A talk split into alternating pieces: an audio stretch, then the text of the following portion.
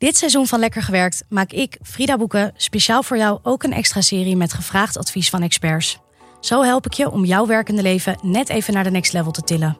Want hoeveel tijd ben jij per week met je werk bezig? Precies, dan is het niet gek dat je werk wil doen dat echt bij je past en de boel goed wil regelen voor jezelf. Zit je in een kantoortuin en kom je niet aan werken toe? Open je bij het minste of geringste klusje toch liever je social media? Lukt het je niet om één simpele e-mail af te schrijven door afleiding? Of lukt dit je allemaal wel, maar wil je simpelweg een kleine upgrade en je nog beter te leren concentreren? Dan ben je bij deze podcast aan het juiste adres. Ik zit hier vandaag met Mark Tichelaar, afgestudeerd psycholoog en expert op het gebied van focus. En in de reguliere aflevering hebben we het deze week over alles wat je doet op werk dat niet te maken heeft met werken. Waarom is je concentreren op je werk soms zo'n uitdaging? Is het erg om veel afgeleid te zijn en wat kun je eraan doen? Na het luisteren van deze podcast heb je duidelijke handvatten om aan de slag te gaan met het verbeteren van je concentratie. Mark, wat leuk dat je er bent. Hele lange intro was dit. super. Uh, welkom. Dank. Voordat we hier helemaal induiken, stel je staat op een verjaardag van je oud-tante en je moet haar uitleggen wat voor werk je doet. Hoe pak je dat aan? Wat ik voor werk doe? Ja. ja. Ik help mensen om niet meer afgeleid te raken in een wereld vol afleiding. We worden meer dan 200 keer per dag onderbroken en daardoor werken we en leven steeds meer gefragmenteerd. Over de nadelen ervan kunnen we het zo ongetwijfeld over hebben. Uh, en wij helpen mensen om daar grip op afleiding te krijgen, grip op focus. Met als effect dat je meer gedaan krijgt, maar met name veel relaxter je werk kunt doen. Maar ook veel meer aandacht hebt buiten je werk voor de mensen om je heen. Mm En um, jouw oud-tante die zegt dan nou uh, geweldig, maar hoe, hoe doe je dat in godsnaam? Hoe dan? Ja. En wij geven er heel veel training in, dus dat is het primaire wat we doen. Daarnaast schrijf ik uh, samen met mijn collega en compagnon Oscar de Bos boeken hierover. En we hebben een mini-training ontwikkeld. Dus dat is hoe we het doen. Als je vraagt hoe doe je inhoudelijk focus, daar kunnen we het natuurlijk ook over hebben. Dat is een heel technisch verhaal, maar met liefde gaan we er ook op in. Ja, ik wil het allemaal weten. Ja, kom op, ja. Uh, waarom heb je zo'n affiniteit met dat onderwerp focus? Ja, ik ben redelijk zwaar dyslectisch. Dus uh, dat is ook de reden waarom ik zelf 18 jaar geleden met het bedrijf ben begonnen. Eigenlijk nog net iets ervoor, omdat ik zelf enorme moeite had met leren. Ik wilde wel, maar het ging voor geen meter. Ik wilde eh, psychologie studeren en met name neuropsychologie kant en die hele dikke pillen lezen. Maar ik had al moeite met de Donald Duck. Dus dat, dat ging hem gewoon echt niet worden. En kwam dat dan door die dyslexie of ook kwam dat al door concentratie? Beide. Dus dat, vaak gaat het hand in hand trouwens. Dat is wel een interessante combi. Dus vaak wordt ADHD en ADD als concentratieprobleem gezien. Wat uiteraard ook het geval is. Maar bij dyslexie kan het zeer zeker ook het geval zijn. In mijn geval was dat ook het geval. Uh, met als effect eh, dat ik gewoon niet kon studeren. Het, het, ging niet. Dus ik wilde in eerste instantie voor mezelf weten... hoe lees ik sneller? Hoe onthoud ik allemaal dingen? En hoe blijf ik geconcentreerd op het werk wat ik doe? Of in dit geval mijn studie. Het is al heel pragmatisch. Want als dat niet lukt in zo'n... Ja, als je zo student bent, dan zit je misschien ook wel een beetje bij de pakken neer. Van ja, shit, zeker. hoe fix ik dit? Ja, dat was ook zeker. Die frustratie werd uiteindelijk fascinatie. Dus in eerste instantie zei ik bij de pakken neer. En toen ik die stempel kreeg uh, zwaar dyslectisch dat verklaarde, dan hoop maar dat veranderde helemaal niks. Dat was ook pas toen dat je die. Ja, net na een eindexamen. Oh, ja. dus dat is net iets te laat. Ik kreeg niet extra tijd of zo of iets dergelijks. Maar dat mm. maakt allemaal niet uit. Maar uiteindelijk werd, is dat wel de start geweest van mijn fascinatie voor dit onderwerp. Dus in die zin ben ik uiteindelijk heel erg blij mee. Ik bedoel, dyslexie ben ik, of dyslectisch ben ik nog steeds. En het heeft nog steeds nadelen. Maar als je weet hoe je eigen hoofd werkt en je eigen hoofd kunt managen, dan krijg je er wel grip op. En dat grip op focus, dat zorgt voor ja, rust, overzicht, controle. Je kunt veel meer sturen tijdens je studie of zeker ook tijdens je werk. Je noemt net rust, overzicht, controle. Is dat een soort van drie-eenheid? Ja, ja, rock. Ja, nee, Tel. nou, maar dat is als je vraagt, eh, want soms kan focus zo abstract zijn van ja, wat is focus nu eigenlijk en wat heb je nu eigenlijk? En ik vind het heel fijn om dingen heel erg plat te slaan. Dus bij een bakker koop je brood. en als je een focus training hebt gevolgd, wat heb je dan? Dan heb je rust, overzicht, controle en de hectiek van de dag. En dat is juist vandaag zo ontzettend belangrijk. En leuk, ik vind het leuk om met feitjes te strooien. Uh, elke seconde komen er meer dan 11 miljoen prikkels je hoofd binnen. 11 miljoen prikkels nu en nu en nu. Gelukkig grotendeels onbewust, anders zou je knettergek worden en zijn wij niet in staat om normaal gesprek te volgen of als luisteraar om te kunnen volgen. Uh, maar slechts 40 van die 11 miljoen prikkels, dat wordt bewust waargenomen. Dus een enorme selectie. En dat is focus. Wat is een voorbeeld van een onbewuste prikkel?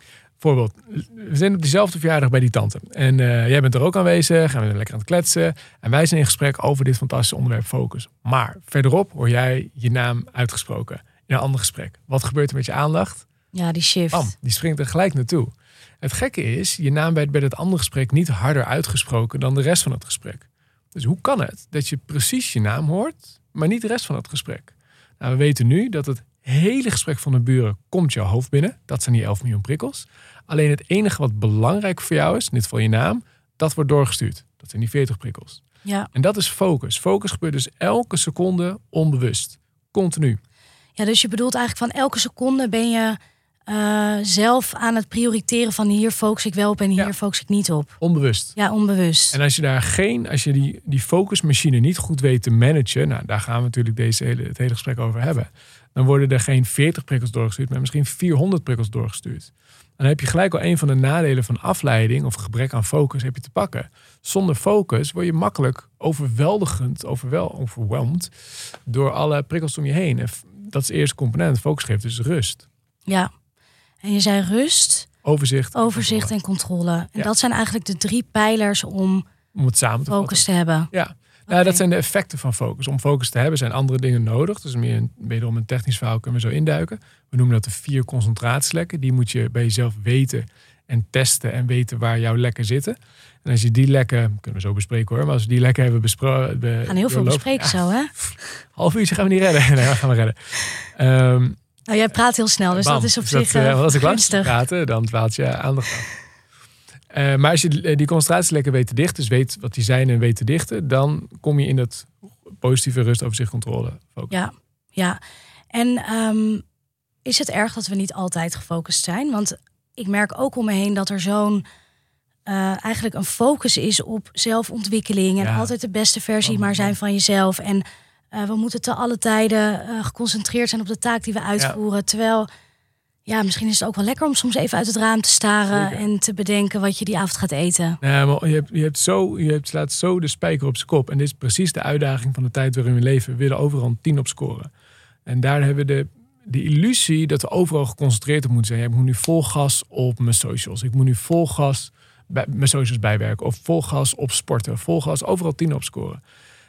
Eén, we kunnen niet de hele dag gefocust zijn. Dat is gewoon fysiek onmogelijk. Hoe lang kan je wel gefocust zijn? Het hangt heel erg van de taak af die je doet. Het hangt heel erg van de persoon af. Dus dat is niet een, een eenduidig antwoord op te geven. Maar de neiging om continu productief te zijn, is exact de reden waarom we het niet zijn.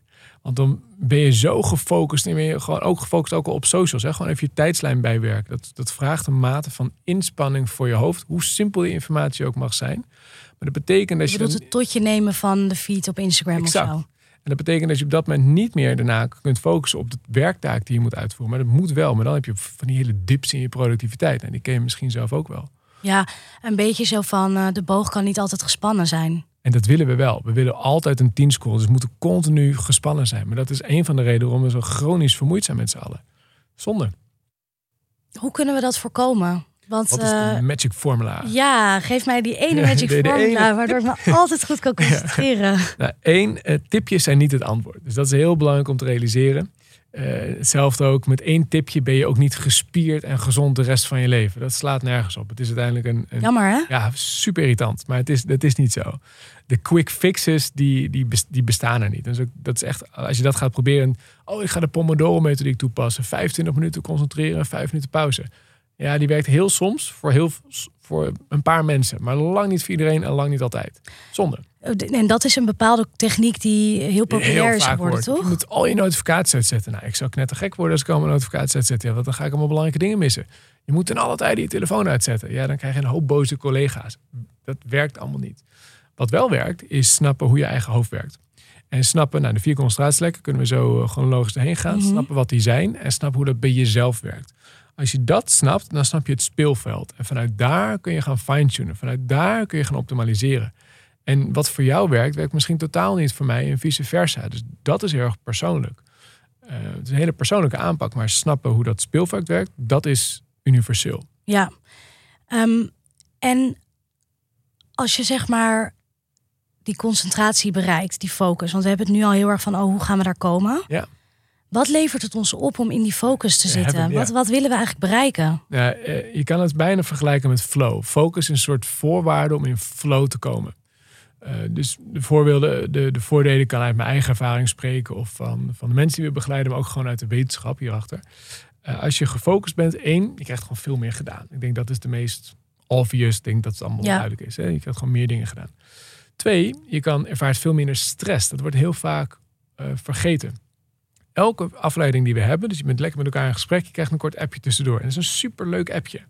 Of je bent zelfs met een vervelende werktaak bezig en je krijgt een superleuk appje tussendoor. Ga vanavond wat drinken. Leuk.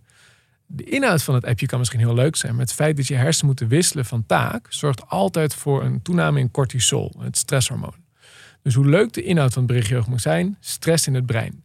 Uh, en dat, uh, dat ruimt. Maar dat is, uh, dat is niet fijn. Dat kan echt je hersenen uitputten. Ik heb, we trainen mensen, maar we coachen ook mensen. En iemand die ik lange tijd zelf heb gecoacht, is Stephanie. die kwam destijds bij ons op 16-jarige leeftijd met een super zware burn-out. 16 jaar? 16 en een zware burn-out. Dat is heftig. Slimme meid, niks aan de hand. Slim, slim ook EQ, gewoon emotioneel goed ontwikkeld. Leuke groep vrienden. Enige uitdaging, ze kregen 600 WhatsAppjes per dag. Allemaal leuke berichtjes. Ja. Constant pingpongen met je aandacht zorgt voor een permanente staat van alertheid en stress. Daar betaal je echt een prijskaartje voor. En het is ook elke keer tijd, want je bent constant aan het switchen. En ik kan me voorstellen dat je ook weer niet gelijk helemaal weer in de taak zit waar je, uh, waar je initieel in zat voordat je dat appje kreeg eigenlijk. 20 minuten hersteltijd, dat is het getal om, om, wat hierbij hoort. Dus en is dat alleen bij hele leuke appjes? Of nee, dat, is, is, een gemiddelde inderdaad. Dus dat, dat is een fair point. Eh, dus als je, eh, je bent met een geconcentreerde taak bezig, je zit lekker in die flow, het allemaal lekker. Je bent schrijft met een boek bijvoorbeeld, of, uh, of een mooi gesprek, of whatever, allemaal leuke dingen. Kort appje tussendoor, dan denk je, ja, ik ben nu toch uit mijn focusbubbel. Laat ik me ook maar even mijn socials bijwerken. Laat ik ook maar even mijn e-mail bijwerken. Oh ja. En voor je het weet ben je dus 20 Dus er is heel veel collateral damage eigenlijk die je meeneemt in de stroom. En doe je gemiddeld twee taken tussendoor, voor je terugkeert naar de oorspronkelijke hoofdtaak. En daar moet je uiteraard ook weer even opnieuw inkomen. Je zit niet gelijk weer instant in die flow. Daar heb je een soort opstarttijd weer voor nodig. Ja, dus ik hoor productiviteit. En dan hoor ik ook inderdaad uh, tijd zelf, zei je volgens mij. Dus je tijd verliest. Uh, stress. Stress, ja, zeker. En zijn er nog andere... Ja, een hele belangrijke, zeg maar, net de voordeel van focus of de nadeel van afleiding wat op hetzelfde neerkomt. Als je meer gefocust bent, kan je veel makkelijker de diepte induiken. En dat sluit heel erg aan op het punt waar we het nu over hebben. Als je met een taak bezig bent, zoals bijvoorbeeld het schrijven van een boek, of het voorbereiden van een gesprek, of een presentatie die je binnenkort moet geven. Je moet heel even inkomen. Je hebt niet instant zit je er gelijk in. Als je constant aan het pingpongen bent met je hersenen, en met taken dus, dan denk je hersenen, ja, toeledoki, dan ga ik me wel bezighouden met een wat simpelere taak. Want dat, dat inkomen, dat kost mega veel energie. Dus als je meer gefocust bent, dat zien we heel terug uit de wetenschappelijke data, het horen we heel terug in de feedback van mensen die de training hebben gevolgd, dan kom je veel makkelijker in die diepte, veel makkelijker dus in die flow. Ja. Flow heb je niet gelijk, heb je een soort van opstarttijd. En flow is eigenlijk die staat van werken waarin je gewoon de tijd vergeet en helemaal in het onderwerp zit of zo. Het gaat gewoon lekker. Je bent gewoon lekker, lekker bezig. Ja. ja. Dus dat is, uh, dat is het idee. Ja. En um, ik heb zelf jarenlang ook in een kantoortuin gezeten. Feestje. En ik vond het daar razend gezellig. Zeker. Ten eerste, dus het was heel veel aanspraak en even beppen met die collega en even beppen met die collega, want die was vorige week op vakantie. Of je hoort een gesprek achter je en uh, dat gesprek vind je heel leuk of, of daar heb je een mening over. Ja. Um, en ik merkte eigenlijk dat ik aan het einde van de dag, als iedereen zo een beetje naar huis ging, dat ik dan meestal nog even wat bleef zitten, ja, nog een uur of twee. Ja, snap ik. En dan ramde ik gewoon al die taken er doorheen die ik eigenlijk op die dag al had af moeten ronden gedurende de dag. Ja, wat zou, wat moeten al die mensen doen die nog steeds in die kantoortuinen zitten? Ja, ik zit er zelf nu niet meer. Nee, uh, lucky you. Ja. Um, ik had hier met Japke de Bauma van NRC heel leuk gesprekken over. En die, nou, alleen van heeft ook nou, heeft een heel mooi boek geschreven. Werken doe je maar thuis. Mm -hmm. uh, en dat is, het is super gezellig op een kantoortuin. En je hebt heel veel aanspraak. En dat is ook goed voor je carrière, want je, voor je netwerk, et cetera. Dus het heeft voordelen. Het synergie- en innovatiedeel wordt volledig overschat. Van, oh, dan kunnen mensen beter samenwerken. Dat blijkt gewoon niet zo te zijn. Dus gewoon heel, heel duidelijk komt dat naar voren. Aan. En ook niet dat het sociale element iets doet voor uh, de cohesie of nee, het heeft, het samenwerken? Heeft, samen voor de cohesie en voor, ja, Dat zijn misschien ook een beetje fluffy termen. Ja, en voor, voor je carrière kan het wel doen, maar gewoon puur kijk naar het werk zelf, heeft het een, echt een averechts effect. Uh, als, als jij lekker zit te werken en iemand naast je te bellen, daalt jouw productiviteit met 66 procent. Ja. 66. Je kunt het niet niet horen. Dus je kan eigenlijk nog maar een derde van, van je focus hebben. je moet heel veel inspannen om je daarvoor af te sluiten. En zeker uh, het interessante is, maar dan kom ik terug op dat, dat effect waar, met die verjaardag waar we het net over hadden. Je hoort opeens je naam, bam, dan ben je instant daar. Dus dingen die voor jou belangrijk zijn, die springen eruit. Maar is niet alleen je naam, maar ook projecten waar je mee betrokken bent. Of namen van klanten die te sprake komen, of namen van collega's. En dat heb je in een kantoortuin. Logischwijs heb je dat. Je hebt heel veel mensen die je kent of klanten met wie je ook werkt. Tegelijkertijd kunnen heel veel mensen prima werken in een koffietentje. Het exact dezelfde hoeveelheid geroesmoes, misschien nog wel meer.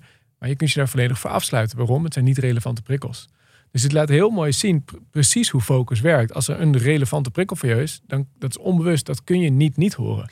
Tenzij je dus een dikke vandaag- telefoon opzet. Ik zat vandaag in een koffietent en toen zat er een BN'er naast mij. Ja, Daardoor ja, dat- was ik dat- dus ja, best wel afgeleid. Ja, nee, dat is- Ik dacht, ja, wat is hij aan het zeggen? Ja. Nee, dat, ja. Ehm, Dus ik herken heel erg wat je zegt. En eh, nu werken natuurlijk heel veel mensen thuis. Hoe verandert dat jouw advies of jouw coaching met mensen die eh, uitdagingen hebben Ja, met gek concentratie? genoeg, en het klinkt heel weird, verander, is er, verandert er niet zoveel. Want de afleidingen zijn precies hetzelfde, alleen de soort afleiding is veranderd. Dus vroeger was dat heel veel geroezemoes of een tik op je schouder. hey, ik heb een kort vraagje. Tegenwoordig zijn het heel veel digitale onderbrekingen. hey, ben je online? Ik heb een kort vraagje. Eh, het interessante is, tegenwoordig worden heel veel chatprogramma's gebruikt. Eh, Slack of Yammer Ja. of Teams. eh, om zodoende de mailhoeveelheid te verminderen. We mailen inderdaad ietsjes minder daardoor. Niet heel veel, maar wel ietsjes minder. Maar er zijn veel meer korte onderbrekingen. Voor de hersenen maakt de duur van de onderbreking niet uit, wel de hoeveelheid. En dat laatste neemt gigantisch toe. Ah, dus eigenlijk online. Ok, ik heb het ontvangen. is Top. het chatten nu helemaal niet een oplossing voor het vele mailen. Maar is het Totaal. eigenlijk, ma- eh, maakt het het probleem groter? Exact, exact. En de oplossingen, en dan komen we zo bij de vier concentratielekken, zijn daarbij precies hetzelfde. De- Het, het framework is hetzelfde, alleen er is een nuanceverschil. Ehm, en eh, zelfs een fysieke onderbreking of een digitale onderbreking is niet heel veel verschil voor het brein. Je zou dat absoluut wel verwachten, maar dat blijkt niet zo te zijn. Ja. Dus elke keer als jij een appje of een chat binnenkomt, staat er eigenlijk gewoon een collega achter jou op jouw schouder te tikken. Hallo, Ja. heb je even? En ehm, neem ons even mee in die concentratielekken, Yes. want je hebt er al een aantal keer naar gerefereerd. Ik denk dat ze ons kunnen gaan helpen. Yes, het framework. Het framework is, eh, zijn dus eigenlijk allemaal redenen waardoor we wisselen met onze aandacht. En het doel is om die wisselingen te minimaliseren. Eh, samengevat, als je wisselt, ben je af. Als je wisselt, betaal je daar een prijs voor. Ja, Als je kijkt naar waarom wisselen we met onze aandacht, dan zijn het er dus eigenlijk maar vier categorieën. De concentratielekken. De meest ja simpele. lekken als in daar lekt jou, lekt het weg. Ja, precies, precies dat. Eh, het meest simpele eh, lek is externe prikkels. Te veel appjes, mailtjes, telefoontjes, et cetera. We denken vaak, dat is de grote boosdoener. Maar dat is bij de meeste mensen niet de belangrijkste. Ik zag het in jouw profiel ook eh, naar voren komen. Bij de, ja, want ik heb een ja. testje dus gedaan. ja, Om, waarin ik een aantal vragen heb beantwoord online op Ja. jouw website. ja, die website is gripopfocus.nl. ja. En heb je Dus voor de luisteraar ook leuk, die kan die test ook doen. Ja, het is gewoon een gratis testje, inclusief gelijk een mini-training. En dan zie je precies hoe jij scoort op die lekken. Nou, we zullen ze even voor de volledigheid doorlopen. Het grootste lek bij de meeste mensen, volgens mij kwam dat ook bij jou naar voren, is interne prikkels. Te veel eh, dingen door je hoofd gaan. Dat is heel logisch, want ons hoofd heeft ongeveer 50.000 gedachten per dag. De meeste mensen krijgen niet 50.000 appjes per dag. Dus het is logisch dat dat eh, voor de meeste mensen... Godzijdank niet, zeg. Ik moet er niet aan denken. ik ken ze wel. Ik heb een paar mensen eh, die dat wel Zijn hebben. dat vooral hele jonge mensen? Nee, het is Of- echt de seniors, seniors, seniors. Echt gewoon de CEO's. Niet, dat is ook weird, want meestal kan je dat afschermen. Maar sommigen kiezen ervoor om gewoon... Ik wil echt alles van alles op de hoogte zijn. En die krijgen dus gewoon serieus 50.000 berichten per dag. En dat is echt de uitdaging van micromanagement, Man, man, man, toch? Ik echt. bedoel, als jij alle details wil weten, als je zo'n top-level eh, baan hebt, dan echt niet vol te houden. nee. Interne prikkels is het grootste. En die heeft een aantal subdomeinen. Dus een aantal taken die te binnen schieten. Oh, ik moet Piet nog even een mailtje sturen. Ik moet straks even de was op, eh, uit de droog halen, et cetera. Emoties. Ik heb een vervelend gesprek gehad met die en die. Die emotie blijft loopen door je hoofd. Technisch noem je dat dan piekeren. Of nieuwe ideeën. Oh, een idee voor een nieuw boek.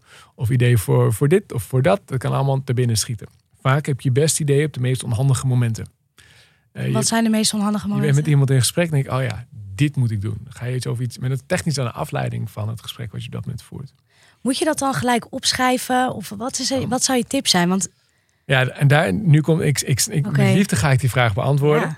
Maar wat voor jou werkt, werkt niet voor mij. Dus dat is heel persoonlijk. Dus je kan zeggen wat ik doe, wat mijn invulling is daarvan. Maar dat hoeft dus totaal niet voor jou, voor de luisteraars van toepassing te zijn.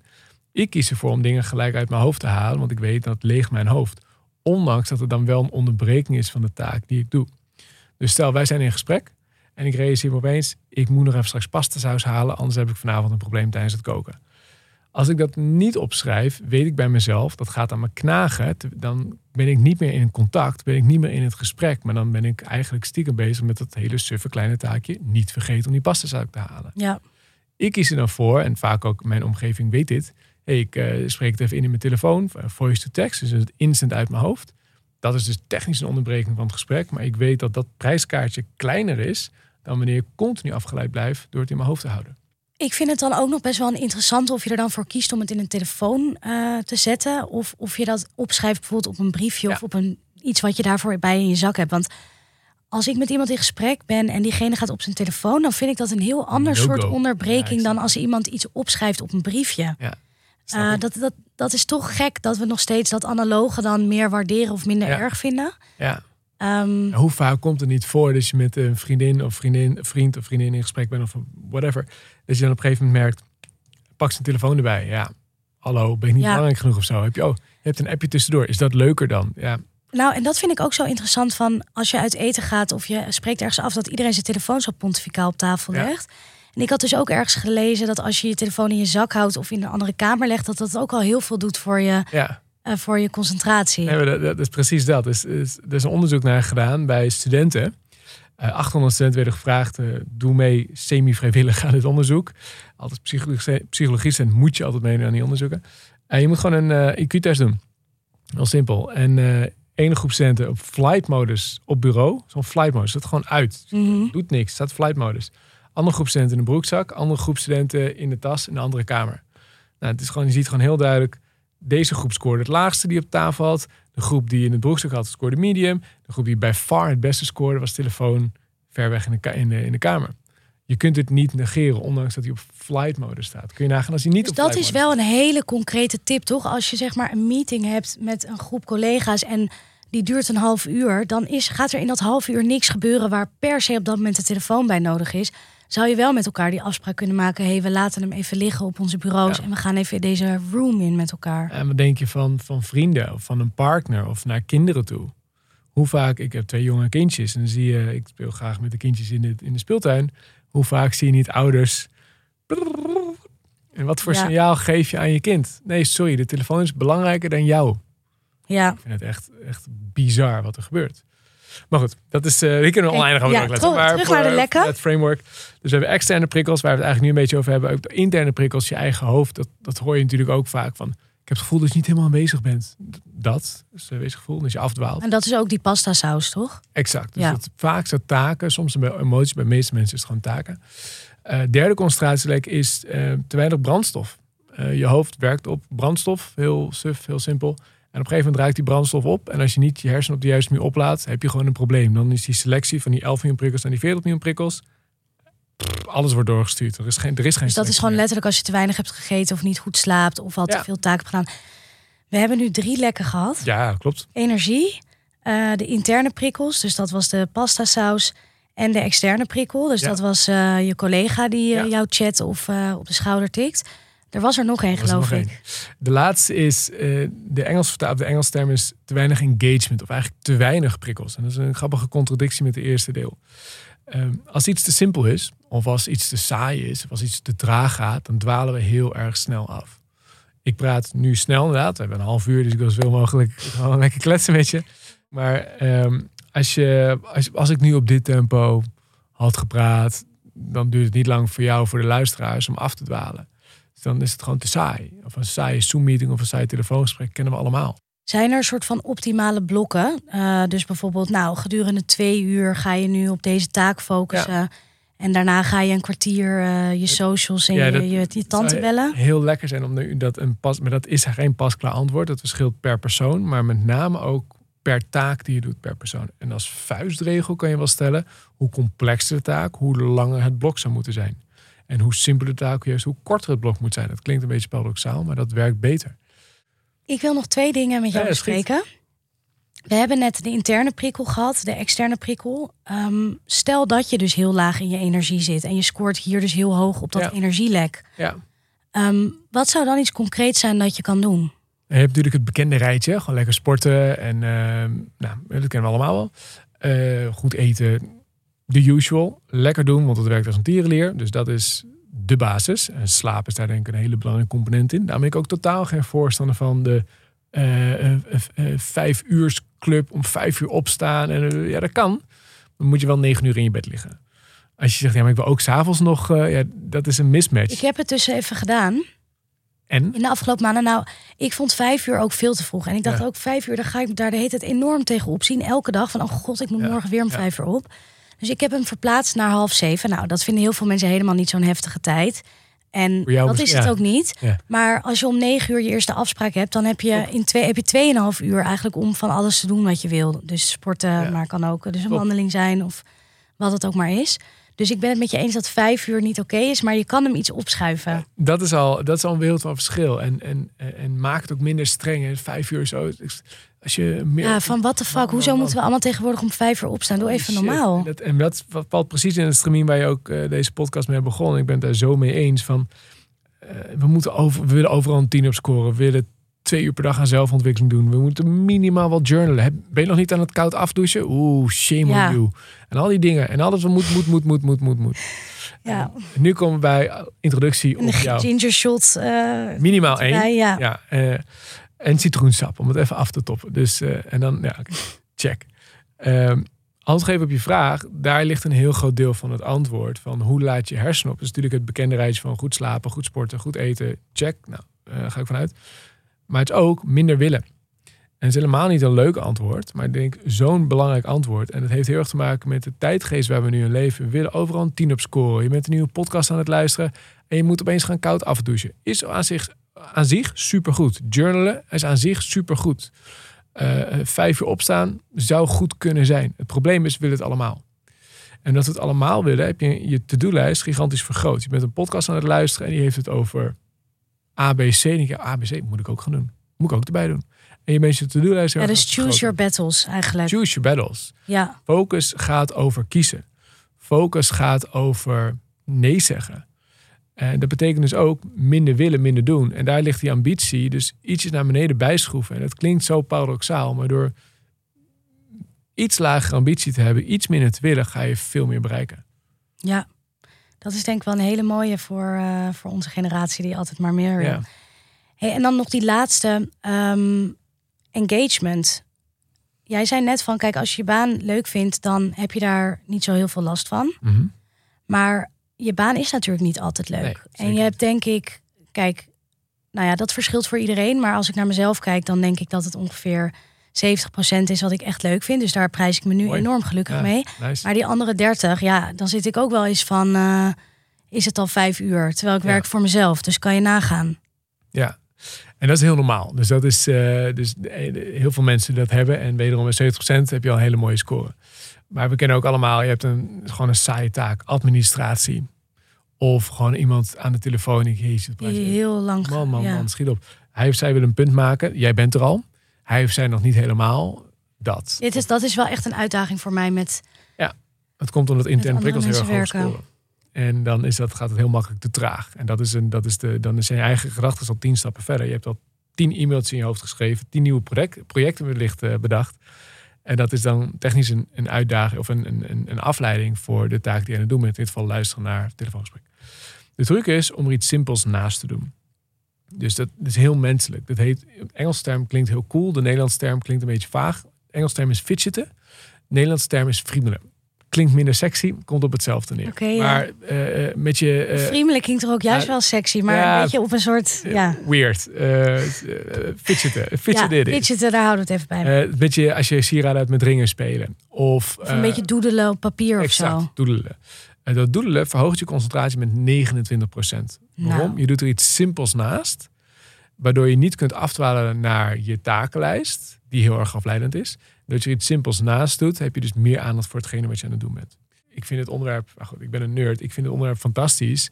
En je bent er ook nooit in uitgeleerd. En die vier concentratielekken kan je ook steeds fine-tunen voor jezelf. Ja, Dus ik doe dat testje, doe ik zelf, doen we gewoon allemaal. ja want ik wilde eigenlijk nog vragen van, bij de loodgieter lekt de kraan. Hoe is Tuurlijk. het met jouw eh, concentratie Ja. gesteld? beter dan dat het was. Maar is het perfect? Nee, nooit. En dat hoeft ook niet. En dat is ook, wederom, dat schrijft ook weer aan bij het stramien. Het, hoeft, het gaat niet om perfectie.